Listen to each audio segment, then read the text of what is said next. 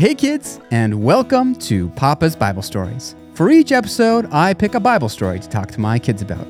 I have a beautiful son Jacob, who is 10 and a beautiful daughter Leah, who is 7. And these stories are for them. But even though these stories are for my kids, Jacob, Leah, and I would love it if you decided to join us. So, what do you say? Let's get started.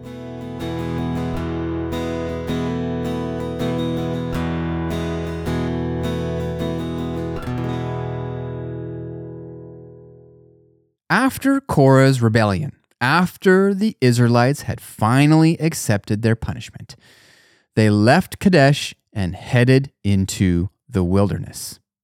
And for 40 years, the Israelites wandered. And as each year went by, more and more of the rebellious generation died.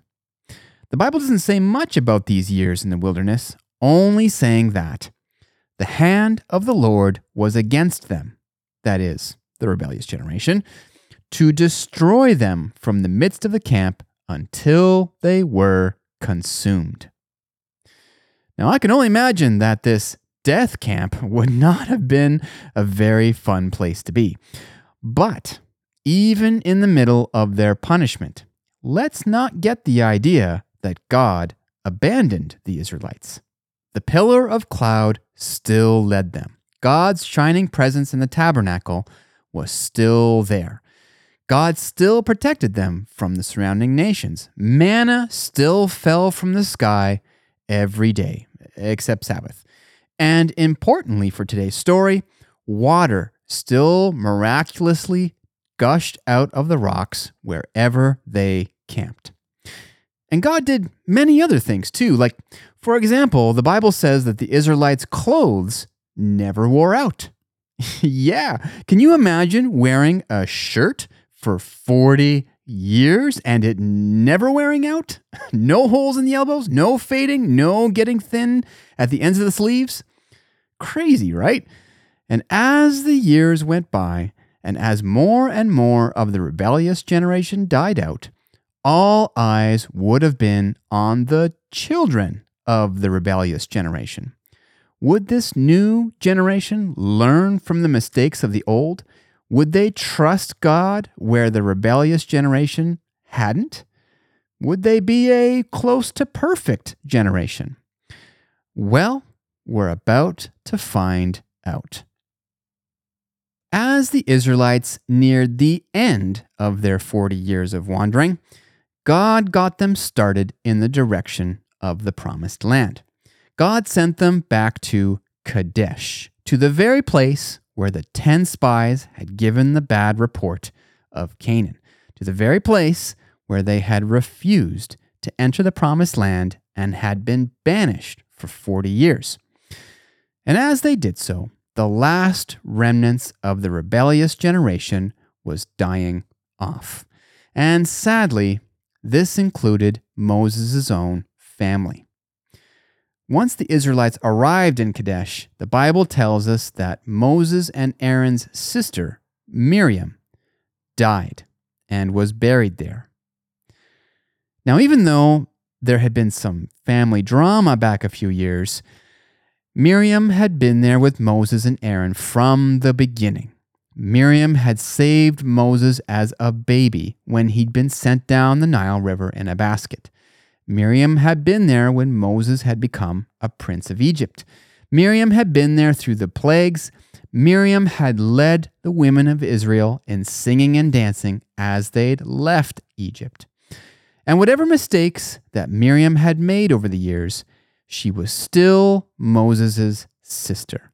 And they had gone through their crazy lives together. And now she was gone. And no doubt, Moses and Aaron were missing her terribly. And something else happened when they arrived in Kadesh. Remember how God had continued to provide the Israelites with water wherever they went? Well, when they arrived at Kadesh, the Israelites went to the rocks to find water, like they usually did, but they couldn't find any. No water. They searched and searched, and found nothing. And as you kidsos know, you, you can't go long without water. So the Israelites began to wonder what was going on. Why was there no water all of a sudden? Was, was God giving up on them? Well, no. No, what was going on is that the Israelites were now heading toward the promised land, a land that was flowing with milk and honey. There was lots of water where they were heading.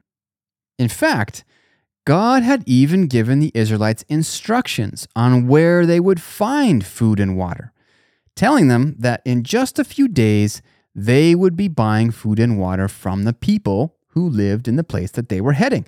So when God stopped providing them with water, well, it was actually a good sign. They were leaving the wilderness. Their years of wandering were almost over. They were about to enter the promised land, and they wouldn't need water to be miraculously provided to them every day. All that the Israelites needed was to trust God for just a few days before they would have water again. But had this new generation learned to trust God? Had they learned from the mistakes of their parents? Well, no. No, kidsos, it seems that they didn't.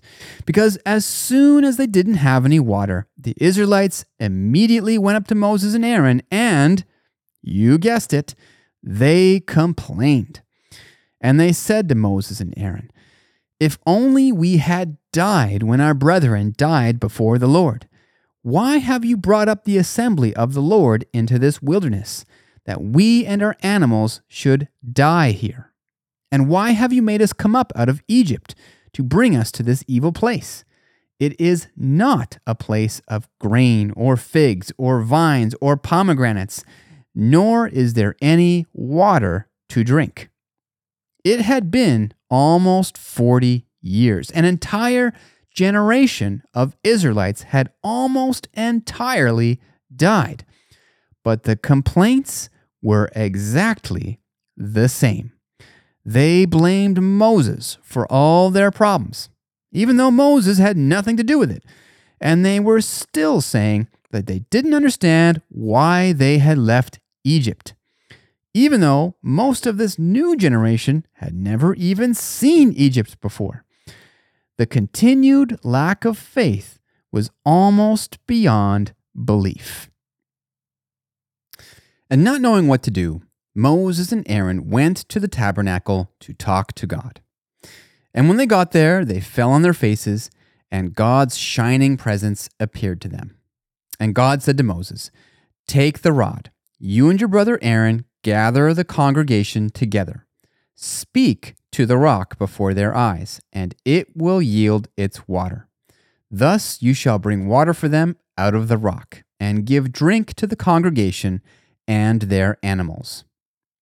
So, even though water was just around the corner, and even though the Israelites were being completely unreasonable, God would patiently provide for the Israelites' needs. And so, Moses and Aaron began to do as they were commanded. Moses took his rod, and he and his brother began to gather the Israelites. And Moses got ready to speak to the rock. But sometime between when Moses and Aaron had left God's presence and when they'd gathered all the Israelites to the rock, it seems that they both got really upset. Now, Moses and Aaron had become very old men by now. Both of them were either close to or well over 120 years old. They had spent much of their lives taking care of these Israelites. They'd worked with them, tried to help them, tried to teach them. Even when God had offered to abandon the Israelites and start over with Moses' family, Moses had patiently stuck with the Israelites. And when God had punished the Israelites with 40 years in the wilderness, Moses and Aaron had gone with them into their banishment, even though they had done nothing wrong. But even after all this time, and everything that they'd been through, the Israelites were still blaming Moses and Aaron for their problems, like as if Moses and Aaron had somehow turned off the water themselves. In fact, if you kidsos will remember, the very first time that the Israelites had blamed Moses for something, it was just a few days after leaving Egypt when they had run out of, you guessed it, water. It was as if all these years of pain and effort and patience and sacrifice had been for nothing. A whole life wasted. And with these kinds of thoughts swirling in their minds, Moses and Aaron lost it. And in their blinding anger, Moses and Aaron yelled at the Israelites and said, Hear now, you rebels, must we bring water for you out of this rock? And Moses looked at the rock next to him, and with all his pent up anger, grabbed his rod. And then the Bible says that he lifted his hand and struck the rock twice. Crack, crack. Moses violently hit the rock in front of him. And for a moment, nothing happened. But before long, the Bible says that water came out abundantly, and the congregation and their animals drank. And as far as everyone was concerned, all was well. The Israelites had their water, Moses and Aaron had been able to blow off some steam, and life was continuing as it always had. But there was a problem. Actually, there were a few problems. Do you kiddos remember what God had told Moses to do with the rock? Had God told Moses to hit the rock with his rod? No, God had told Moses to speak to the rock. It might seem like a small thing, but nothing is really ever small when it comes to God's instructions. And not only that, but did you hear what Moses said to the Israelites? He said, Must we bring water for you out of this rock? as if Moses and Aaron were somehow doing the miracle and not God. And actually, this was a big deal. This was something that the Israelites struggled with. They were often accusing Moses and Aaron of doing things that God had actually done. Why did you lead us here? Why did you lead us there? Why did you take us out of Egypt? as if Moses and Aaron had somehow caused the plagues and the sea to part and caused all the other things that had brought the Israelites to where they were that day. So, when Moses and Aaron, in their anger, claimed to be bringing water out of the rock, they gave the Israelites more reasons to be confused. And the last problem was that Moses and Aaron had acted out of anger. They had lost it, and it had caused them to act foolishly. So Moses and Aaron had made a mistake.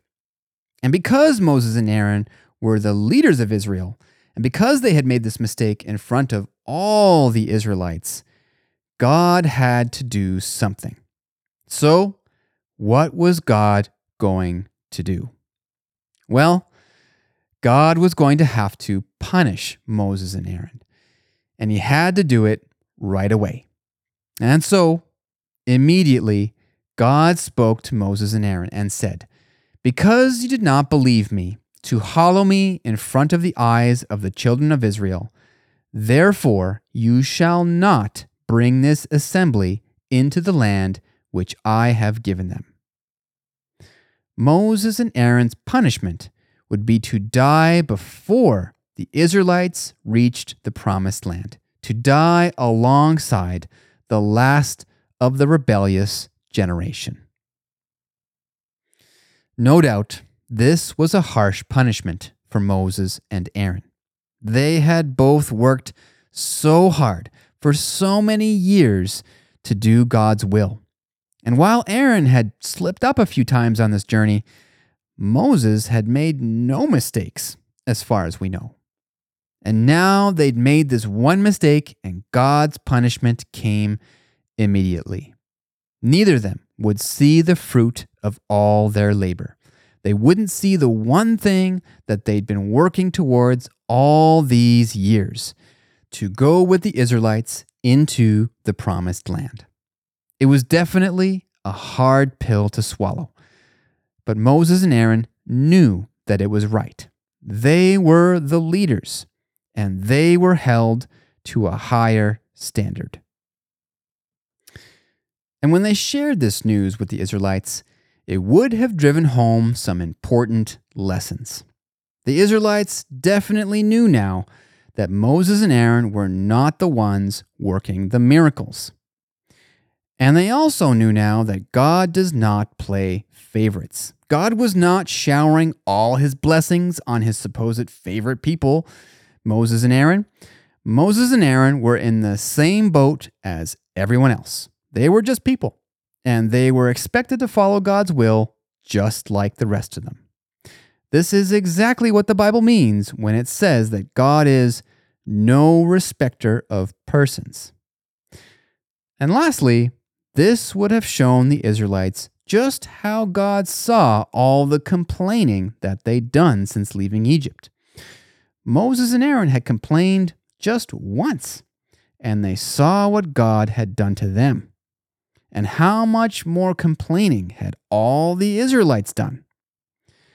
These were all important lessons for the Israelites to really take to heart before they entered the promised land.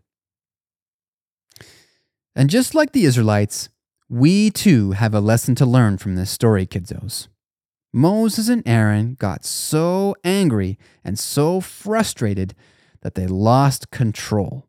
They yelled and screamed. They just had to hit something. Have you kidsos ever felt that way? Yes, I'm sure you have. And probably you're thinking to yourself, yeah, I've gotten angry like that, but my sister did something to me, or my brother did something to me, or one of my friends did something to me. That's why I got so angry. Yeah, well, Moses and Aaron had a really good reason to get angry too. In fact, if anyone ever had a good reason to get angry, it would have been Moses and Aaron. But in the end, there was no excuse. And that's the truth, kidsos.